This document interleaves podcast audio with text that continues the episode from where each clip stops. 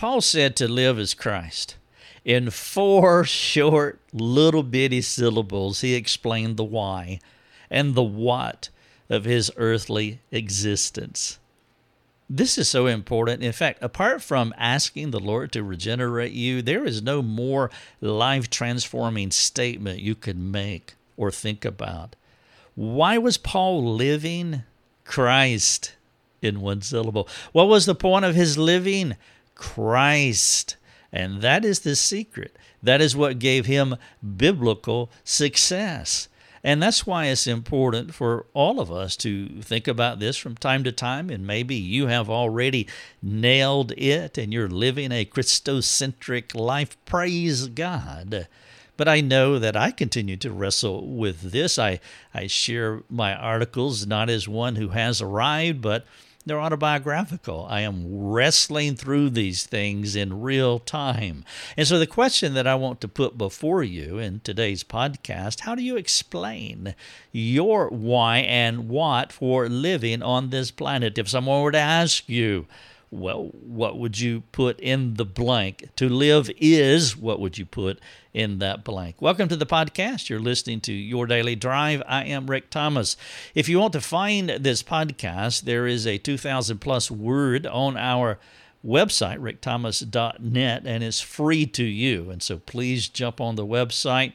You can print it. Someone sent an email today asking about printing an article scroll to the bottom. If you go right to the bottom, you'll see a print feature and you can print it off in a PDF. I praise God for those types of questions. I mean, it helps me to know that people are printing them off and they're using them, collecting them, sharing them, and I'm so glad. You don't have to print them off. You can just share the URL in the navigation uh, up at the top of your uh, computer or your mobile device, and and you can share it with a friend. But uh, that brings me great joy to hear that people do that. To find this article, the title of it is "Letter to God." I need to die. Will you help me? The title comes out of what Paul was talking about in Philippians chapter 1. To live is Christ, to die is gain. And Paul was talking about being in chains. He's talking about going through suffering, but yet while going through suffering, he is experiencing joy. And you could say that the theme to Philippians is a book of joy. And so there is a correlation here between what our presupposition is to live as Christ and the joy that we experience. And therefore, there's an implication here that we need to die to ourselves. And that's why I titled the podcast Letter to God I Need to Die. Will you help me? And if you're going to be Christocentric in your life, well, then dying is the only option that you have before you to get to that satisfying, joyous place. And so let me ask you how would you answer the question? What is your presupposition? What is the central theme of your life? Paul, for Paul, it was Christocentric. He was Christ centered. How about if I lay it out for you in a fill in the blank statement? You can go like this For me to live is, and then you fill in that blank. What would be your response to this presuppositional query? You know that a presupposition is the window through which you view all of life. It gives you an interpretive grid. None of us are objective. We're all subjective. And so we need, we all, not need, we all have a filter through which we uh, look at life and respond to life's circumstances, respond to other people. Therefore, we want to make sure that that glass is Christ. Whatever you place in the blank, it sets the course for the most significant events in your life as well as all the mundane ones. Your presupposition governs how you think about your circumstances. Your presupposition directs how you respond to your circumstances. Your presupposition controls how you navigate through your circumstances, and your presupposition sets the course for and the outcome of your future. And so it governs, it directs, it controls, it sets. Paul's was Christ. Another way to think about this presupposition idea is to uh, think like a foundation, like a rock or sand. Your ruling worldview is your foundation upon which you will stand or fall. Everybody has a to live is fill in the blank. Everybody has one. Something defines all of us. It's a perspective that's so important that reflecting on this subject is worthy of your time as I too have been wrestling with it writing out this article. The Lord Jesus was the filter through which Paul gazed upon the ebb and the flow of his experiences. Paul had a a built-in guarantee to life, and there is a built-in guarantee to life. Uh, if you well, it doesn't matter if you get Christocentric or or have some other centric thing in the middle. But for Paul, there was a built-in guarantee of biblical success. And as you look at his life, it's like, wow, he had a hard time, thorn in the flesh, and a whole lot of other trouble. That's why I define success with biblical success, because sometimes we can have a cultural interpretation of success, and well, God's not offering. That's not a promise that that we are guaranteed but you are guaranteed biblical success if you have a, a Christocentric presupposition. And so you can think about it like two absolute truths. One of them says, if your blank says, fill in the blank, if it says to live is Christ, your predetermined future will be soul satisfying. Now, it may be rocky, there will be valleys, there will be deserts, there will be mountains, but the predetermined end is so satisfying. Now, if you fill your blank with something else, well, your future will not be satisfying. And so, what Paul was doing in Philippians, in the letters to the Philippians, he was explaining why he was not discouraged about being in chains. He had a God centered definition that empowered him through his daily circumstances. Every person knows what is most important to them. Now, if you're unsure, well, maybe this will help. The way that you discern what governs you is by how you respond to life's circumstances. And so you don't need to take a poll to figure out what your treasure is. All you need to do is examine how you responded to your last disappointment. I mean, maybe it would be good that you turn the tape off. Yes, I'm 61 years old. We we had we had albums, and then we had eight tracks, and then we had cassettes, and then micro cassettes, and okay, you know. All right, so maybe what you can do is hit the pause on your mobile device and just take a moment to think about a recent frustration. How did a Christ-centered presupposition empower you through it? Say you were in prison and you were in chains.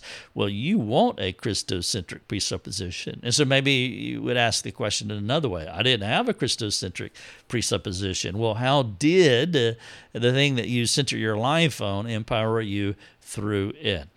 Because Paul found living for Christ as preeminent, well, his practical focus, how he lived his life, was about gospel advancement. Do you hear the formula here? You're precious. Whatever is most important to you will determine the values you hold and the direction that you take. And so, whatever is going on in your heart, the dynamics, your animating center will determine the path that you take. Now, for Paul, because he was Christocentric, the practical application or outworking of that was gospel advancement. This is how he said it in Philippians 1. I'll give you verses 12 through 14. He said, I want you to know, brothers, that what has happened to me has really served to the adv- to advance the gospel so that it has been become known throughout the whole imperial guard and to all the rest that my imprisonment is for Christ. And most of the brothers, having become confident in the Lord by my imprisonment, are much bolder to speak the word without fear. Means you see why I titled this podcast Letter to God. I need to die. Will you help me? Because we do find ourselves in difficult, sometimes horrific circumstances, as Paul was describing here.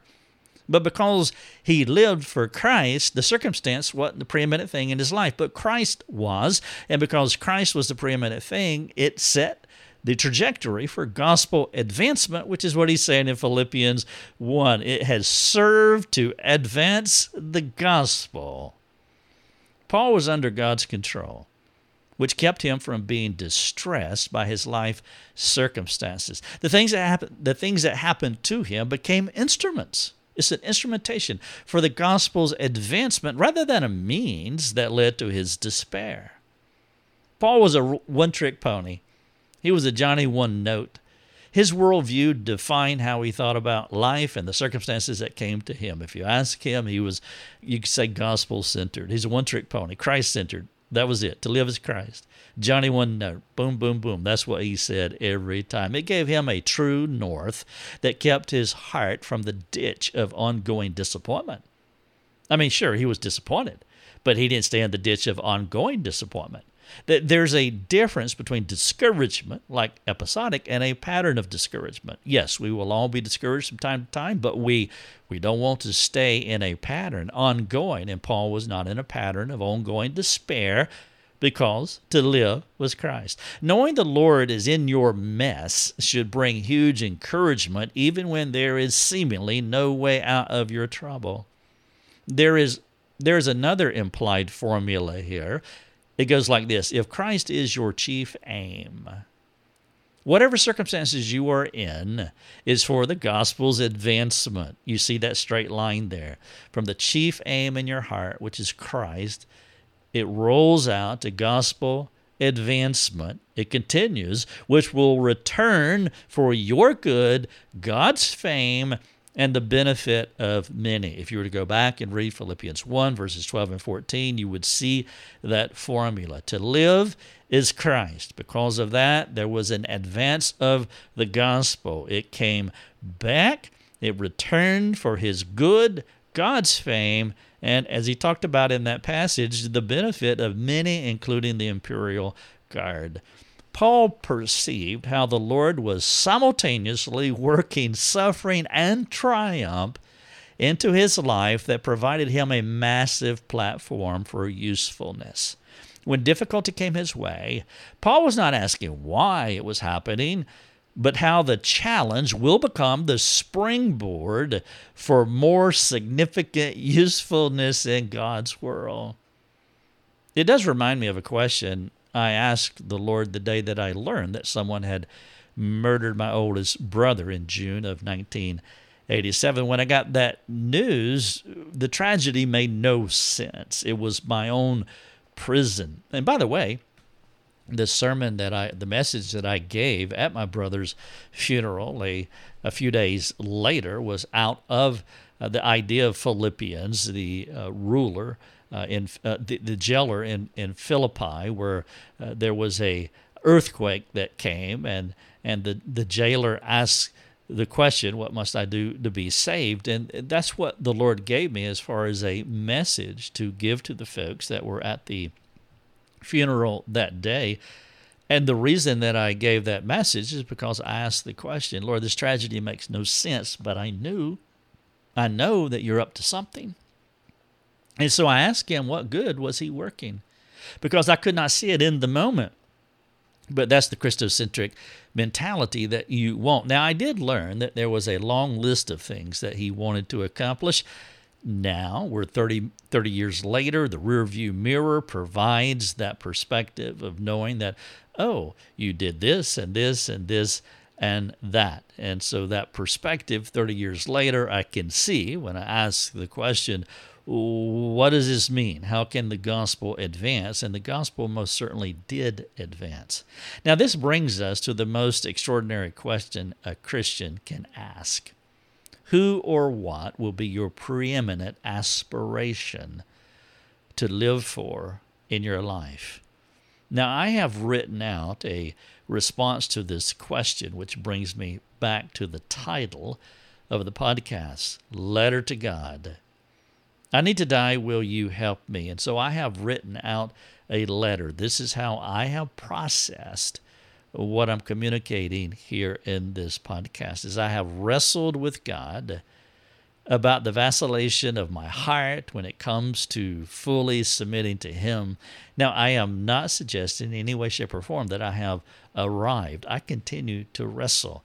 I die daily and you understand that. None of us fully attain. And so this is continual striving uh, to, to maintain that place of being Christocentric. And so I want to share with you the letter that I wrote to the Lord, and you can grab this out of this article. It's sitting right here for you. Dear Lord, trouble has come into my life. I have been a picture of suffering. I know you are the sovereign God of the universe, and you're working all things into my life for your glory, my ultimate benefit, and the good of others. I am your servant. You are my God. I am the clay in your hands, and you're doing good work at this moment for more excellent work later. Though I cannot perceive all of the goodness you're bringing because of the trial, I trust you. I am learning to rely on you, who is omniscient and omnipotent. Thank you for caring for my life. Thank you for always turning my bad into our mutual good. Thank you for not answering my questions the way that I wanted you to, but consistently driving me into a deeper trust in you.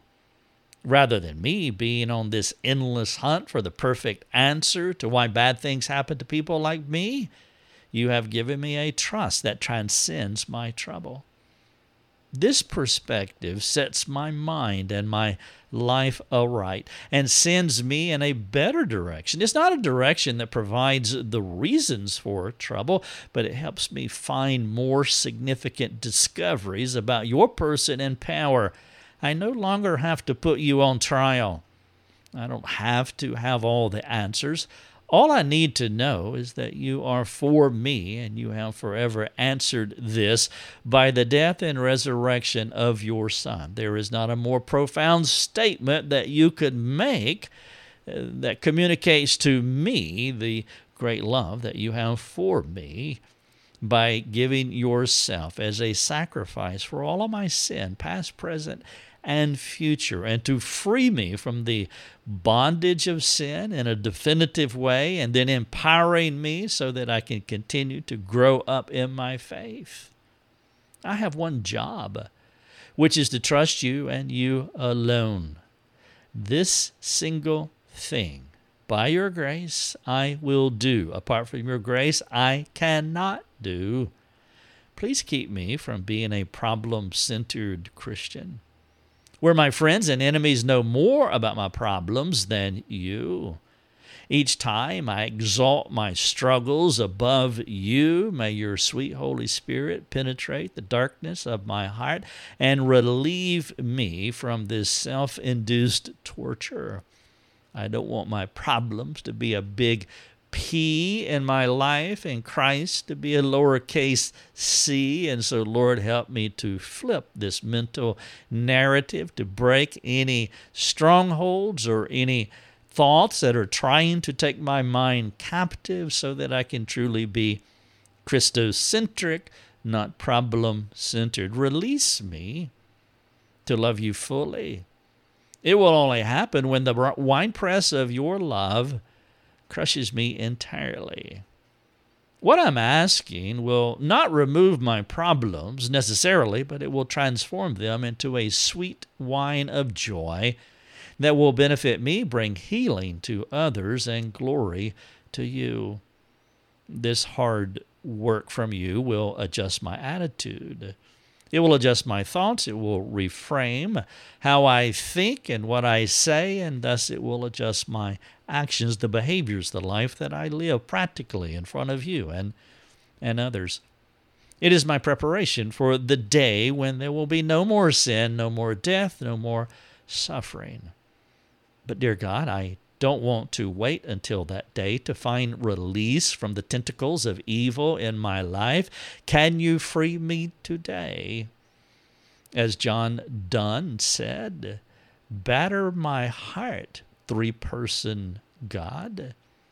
For you as yet but knock and breathe and shine and seek to mend. So as you knock, breathe in me and shine your ever loving, illuminating spirit light in me to seek to mend me, that I may rise and stand, overthrow me and, and bend your force to break, to blow, to burn, and make me new.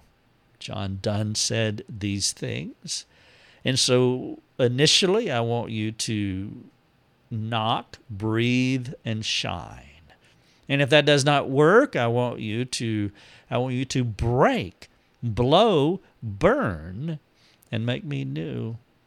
And though this thinking is otherworldly, it is not outside of your purposes or your power. You can bring transformative grace into my life. I want to be more of a man of love, more of a man of grace, more of a man of humility. I need what you are doing to me to make me the man I need to be. It won't come easy. I have a rebellious mind who wants to thrust off your ways for my ways. I'm in a lifetime battle that will challenge me as each trouble, adverse circumstance, and disappointment comes. Your divinely prescribed and timed trouble teaches me not to depend on myself, but on you, the only person who can raise the dead.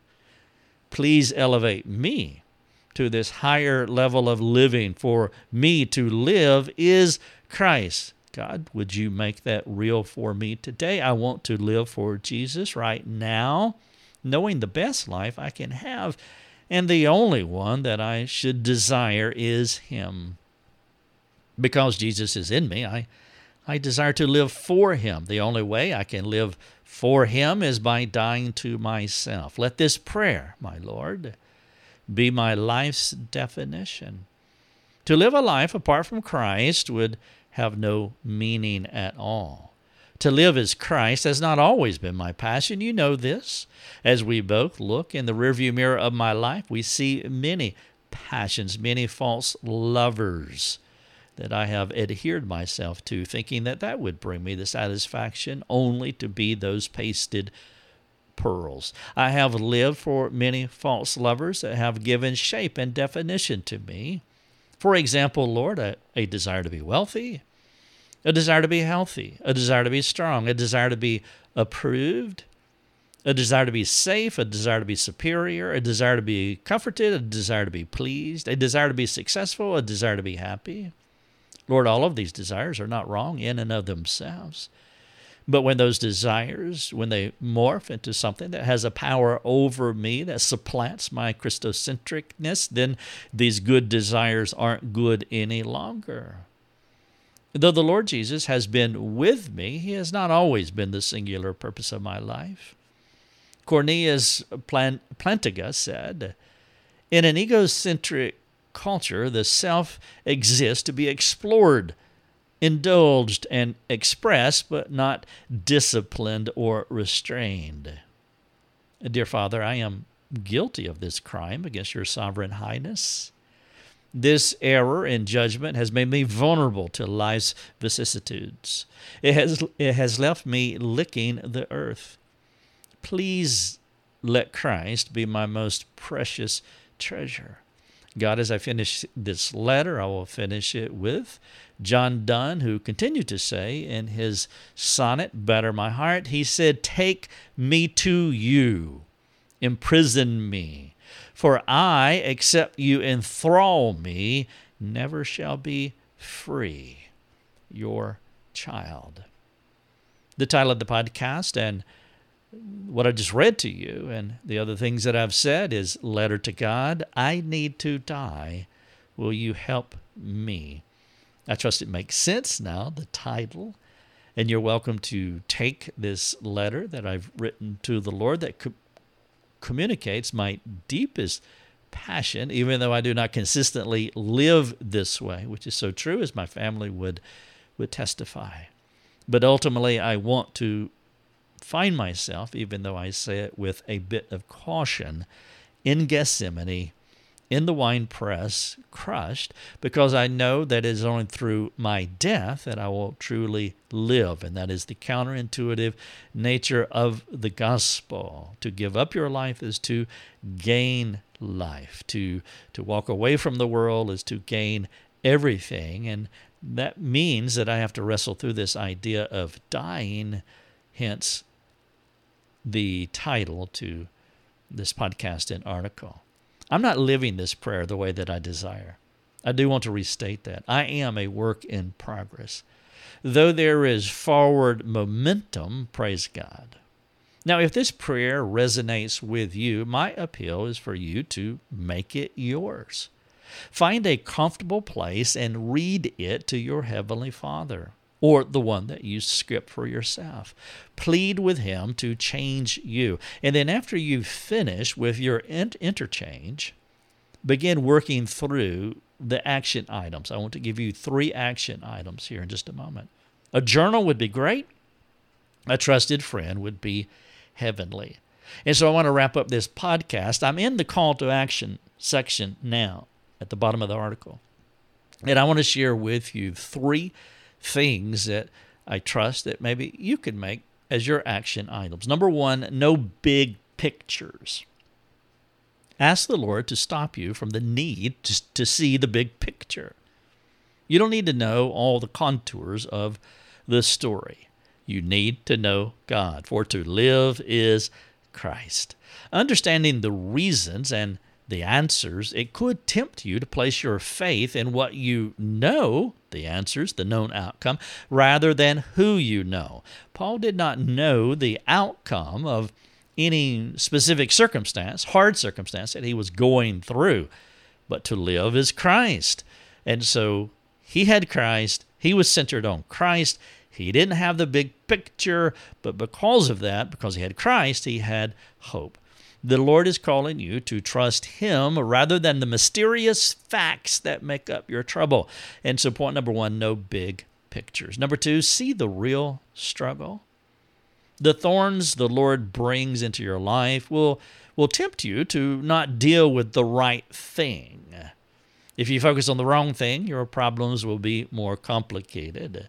And that, that, that has happened so many times to me, and it's probably happened to some of you as well. We can get so focused on the wrong thing that we complicate the issue. Ask the Father to show you where you must fixate the real idolatry of your heart. If there is one, ask Him to help you to fixate on that so you can change. Don't mask it, don't deny it, don't shovel blame onto others, but own it. So, point number two is see the real struggle.